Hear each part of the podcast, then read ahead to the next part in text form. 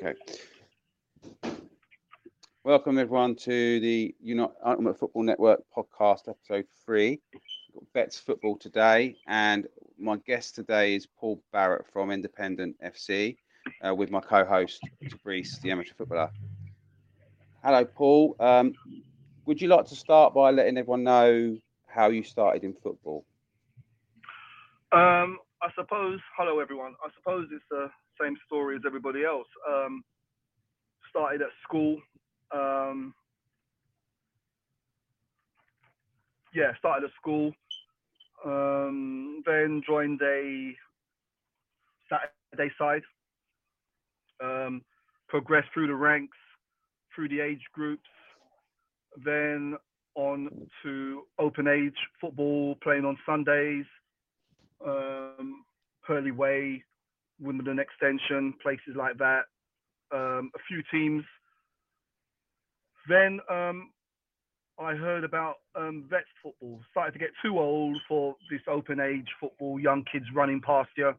Heard about this vets football and thought that sounds about right, actually. Um, people of the same age playing, still wanting to play football. Um, you're not going to get these massive unbalanced games where you're playing against 11 young kids and you know 11 old men and you get like a cricket score. Um, so i started in vets football. Um, that must have been it must have been about 10 11 years ago maybe 15 years ago and been here ever since. Um, stopped playing when it was taking a little bit too long to recover after a game which happens to us all um, and found that I was a little bit better probably in organizing um, players, obviously going through the ranks of football, knowing a little bit about the game. Um, thought I was, yes, I found that I was probably a little bit better at organizing teams, um, tactics, talking to players, things like that. Um, so started in my managerial um, path, a little bit successful in that um, won the Vets National Cup um, with Peckham Town um, as a manager, part of their management team. Um, then we splintered off and had a vet side at Peckham, and I became um, an assistant manager with Ray, um, and that's where I've been since then. We've splintered into two two teams. So we were Peckham, then we were LSU, and now we're independent. So um, same sort of group of players, but um, yeah. So that's where I've landed, and that's that's where I call home. Okay. So for those who don't know what Vets football is about and what it all what it all entails, can you explain to people who might not know anything about that sort of okay. side of what it's so about? so so we've got open age. Open age is anyone from um, a teenager up into wherever they want to, whoever, that whenever they want to play. But then we've got vets football. Vets football is you have to be 35 and over. Simple as that. You have to be 35 and over. And some some people might think I was just walking football. They would be very very wrong at that. Very very wrong. So that is vets football. 35 and over. You usually find vets football teams are the ones with the better pitches are the ones who play on private pitches. Um, clubs and grounds usually like to have a vets football team because they're the ones that spend the money after the game. They're the ones that usually stay behind and have a drink, where you would find the open age teams usually just quickly get changed and they're gone because they've got things to do. The vet right. footballers, they usually stay behind. So vets teams are usually welcomed at private pitches and given the best pitches because they know they're going to generate money through the bar.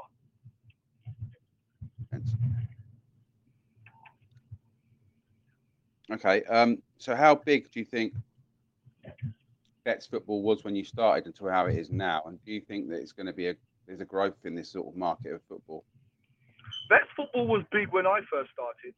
Um, obviously, there wasn't there wasn't the age of social media, but Vets football was big, and we had very good players playing in Vets football, semi-pro players that would play, um, would leave semi-pro and come and play um, Vets football.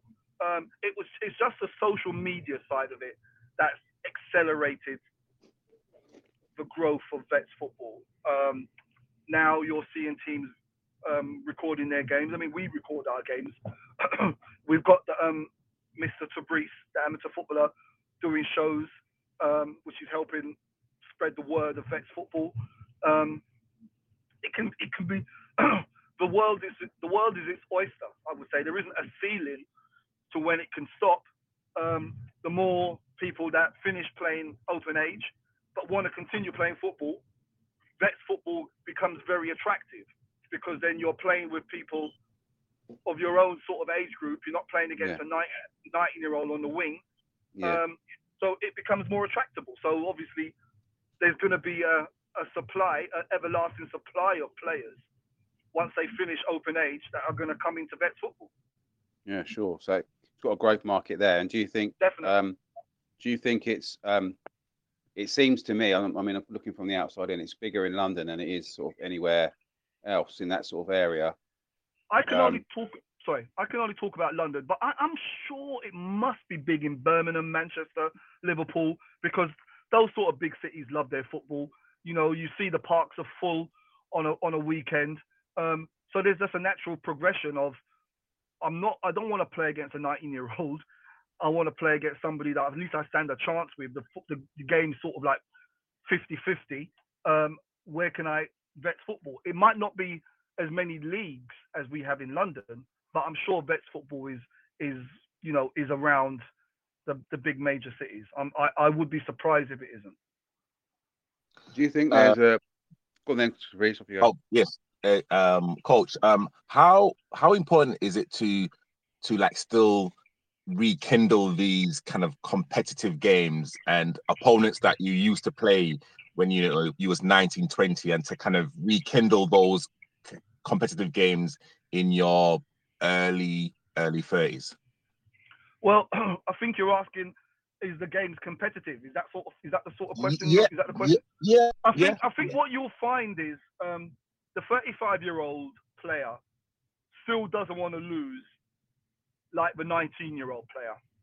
He, he, might not be able to do what he, the 19 year old player can do, but he still doesn't want to lose. So, um, like us, like us, we've got a whole squad of people who don't want to lose. They're winners. Um, so um, I think the competitiveness is very high in vets football, um, very high, because you, you, know you you just don't want to lose. Mm-hmm.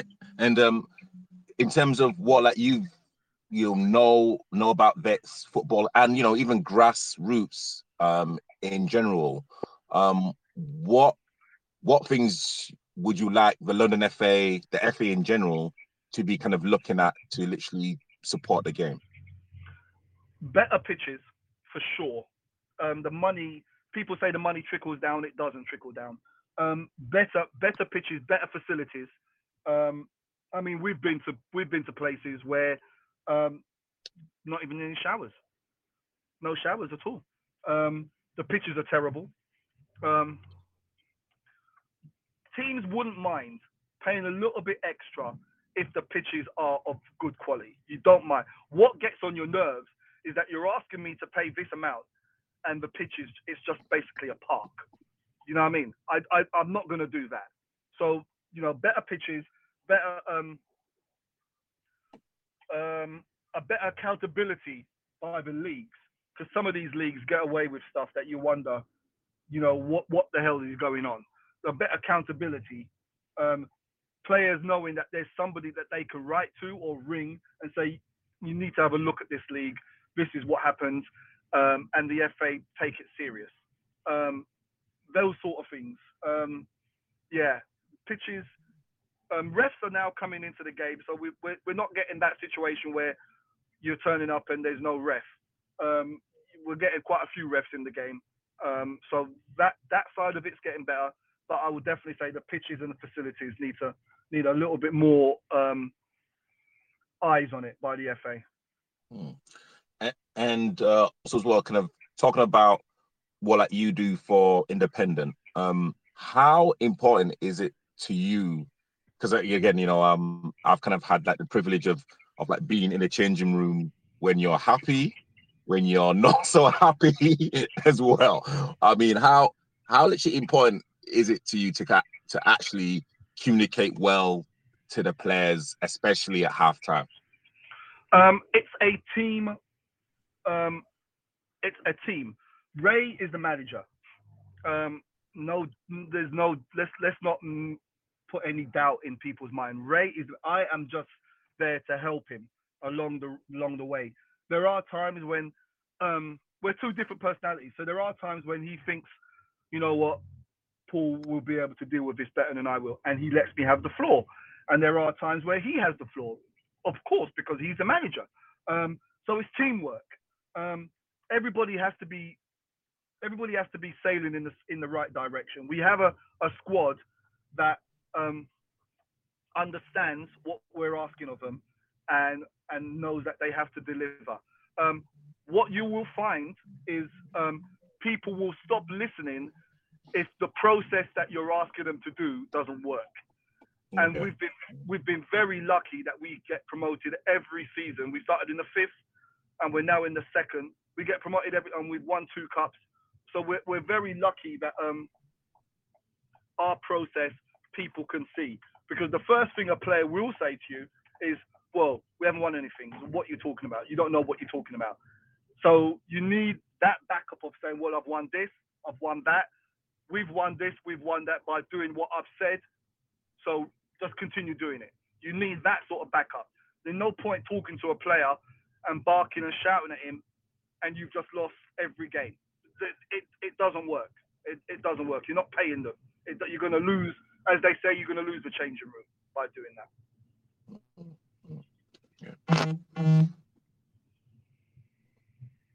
Barry? Paul, Paul, Paul, do you think there's um, scope for uh, other leagues playing other teams? So, i.e., you, you, you, you're in London, and I, I'm aware of other clubs or other leagues where they only play, say, five other clubs in their league because that's all they've got yeah. in there. Do you think yeah. there's a scope where they can people can expand and push themselves by playing other teams around the country? Um, yes, yes and no. I mean, Kent um, is a, is an area where they don't have a very big league. Um, there's a no. guy that comes on um, Fabrice's show. Owen, yeah. Yeah, they don't have a very big league, which must hamper them because yeah. you know you're you're not you're not getting real quality by, by that. So, um, but it's you know people have got time. You know, Saturday, you know, you've worked all week. You you know, do they want to travel? You know, some people don't. Um, no. I personally wouldn't find it interesting if I'm just playing five teams in a league. I, I wouldn't find it interesting at all. I would I would want a little bit more than that. So um, yeah, that, that that's just me. I, I would want a little bit more. So your club's like based in like so you're South London. You could potentially play Vets teams in Surrey, which are just bordering you. So most most of our games border. Most of our games are, are like that. Yeah, they border yeah. most places. So yeah, we can we can play there. Um, we've played down in Kent before in the Kent Cup. Um, so yeah, I mean we, are lucky that we've got a team where if I was to say next week we're playing in Birmingham, I'd have 18 people that that wow. would want to play. Yeah, that's that's they just love football. And as I said before last week on Fabrice so success breeds, you know, when you're winning, you don't care. You just want to continue playing football. You don't give you don't care. So yeah, so um yeah, we're very we're very lucky. We're very lucky when it comes to that. That's good. Do you do you think um that uh clubs are missing a trick by not um having like vets? I mean when I say clubs, I'm talking about all clubs across the country, not just not just um, say the lower league clubs, but even the higher league clubs in, in the league football that, that having vets attached to them. I know some of them do have their um, they do have their what do you call it their uh, X11s or whatever they are, but uh, you don't really see a lot of um, clubs using this format to to push players into to, to, go into vets football so they can have them attached to it as well. No, somewhere for the players to go, basically. Yeah, I think they're definitely missing a trick. I think they're definitely missing a trick because then you can get the kids parents, you know, you know, the father goes to take the kid to football. you know, you could you could include the, the father in that, where where the father plays in the vets team as well. So yeah, Yeah. I, I definitely believe that they're missing a trick, for sure. Yeah, I just we I think I was talking to Reese about it at some point about, you know, vice versa. Some play, some play, yeah, just just a mixed match where you can have players coming into the vets football from, say, from say non-league or from another club. Um, but if you're attached to a club, you can have those. You can that can continue that that actual football uh, education, if you like, can continue after Yeah. 35. Because let's face it, people at 35 aren't aren't um, aren't finished. They're um, they're- they're- exactly. you know their legs their legs might not be as great, but then their mind's still there, um, and they can you know they, they can they can still do something. Um, exactly. so I- uh, I, I think they yeah, should I mean, look at it. Yeah, yeah. I mean, definitely. I mean, I, I think um, there's a team in Division One, Glebe, um, that that actually Paul knows well. Like, I think that's the only team that I know that that are that are non-league. They have an open age, and also they have a vets as well. So I think um, Okay. they've kind of bought like into the idea of kind of keeping keeping everyone together, which is yeah. Yeah. I mean, again, it, it's a it's a kind of great way to to kind of create a community, to kind of create an audience, and you know also as well to actually keep people uh, within football. Definitely. And um, and I've got another question. I mean, I know um, it's been highlighted on the news and also on social media regarding um, a lot of the well, especially the elite footballers that have suffered you know cardiac um, um, arrests and and have fainted fainted um, regarding playing playing playing football. Um, I know that there was an incident with a team in our division. Something similar happened. I mean, how how important is it for like you know you know men our age, to, you know, to be kind of educated regarding first aid and kind of you know literally also as well putting putting resources into clubs. So you know you know touch wood if anything happens, at least we have the equipment there to to possibly save a life. Exactly. Another thing, very important, very important. You would you would hope that the FA would have looked into that, but as I said, the money doesn't trickle down. The money. you know, How many pitches do people know who listen who listen to this podcast that, that um grounds are closed? You know, the pitches that they used to play on is is now a private flats. You know, so the, the money doesn't trickle down. Those sort of first aiders and people like that are needed in a club, of course. You know, should be free should be free training for those sort of people who want to take up that course. So everybody, every team has somebody that if there's a problem, they can help out. Even on another pitch, you know, at least you'll know that every game somebody there has taken a course and knows what to do until the ambulance comes. You know, those those sort of things are important. You know, in the end, it's just football. You want everybody wants to get on to their to their families and their kids. Yeah. In the end, it's just football. You know. Yeah, yeah. And uh, and you, you, you, you, you know what, coach? I think you've um, kind of played your role down um, at Independent, and you know, I know why, which you know, which is fine. But I mean, at this present moment in time, you are, you are, you are out watching football. Um, Independent and not playing today, but you know, you are, you are out watching football. I mean, like, what's the one thing that you love about grassroots football? banter. I love, I love, I love the banter, but it's got to be the right banter. I Uh-huh. love, I love the banter. Um, the togetherness.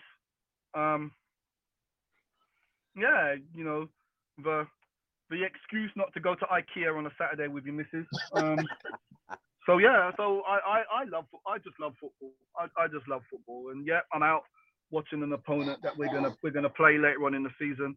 So yeah, I, I, I just love it. But I'm doing it not because big headed. I've I've won these things. It's not a big deal to me. You know, as I keep on saying to people, nobody knows you on a Monday at the bus stop. You just, you know what I mean? No one knows you. So you know, it doesn't mean anything to me. I, I I find it funny when I hear other vets teams giving it the big un and this and that. It you know, I I, I just put my eyes to the sky because you're not a professional. You're grassroots. you know what I mean? No one's Yeah. letting you on the bus before them on a Saturday because you've beaten a team 5 0. You know what I mean? No one's doing that. It's just football, just grassroots football. That's all it is. So that's, I, I love it. I love the, you know, I, obviously I love my team. I love the togetherness we've got. Um, so yeah, and I obviously I love the, uh, the the winning. Don't like the losing, but I love the winning.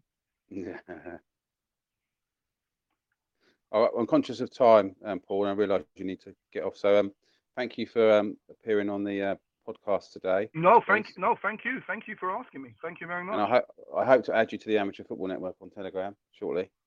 Yeah, yeah, no, no problem, no problem. I'm here to here to help. Whatever you whatever you need, I'm happy to um happy to talk on it. Whatever you need. That's, that's brilliant, Paul. Thank you very much, and thank you. No problem. hosting. No Thank problem. Paul. You, take care. You take care, guys. take care. Take care. Okay. Thank you. All right. Bye bye. Bye. Bye bye.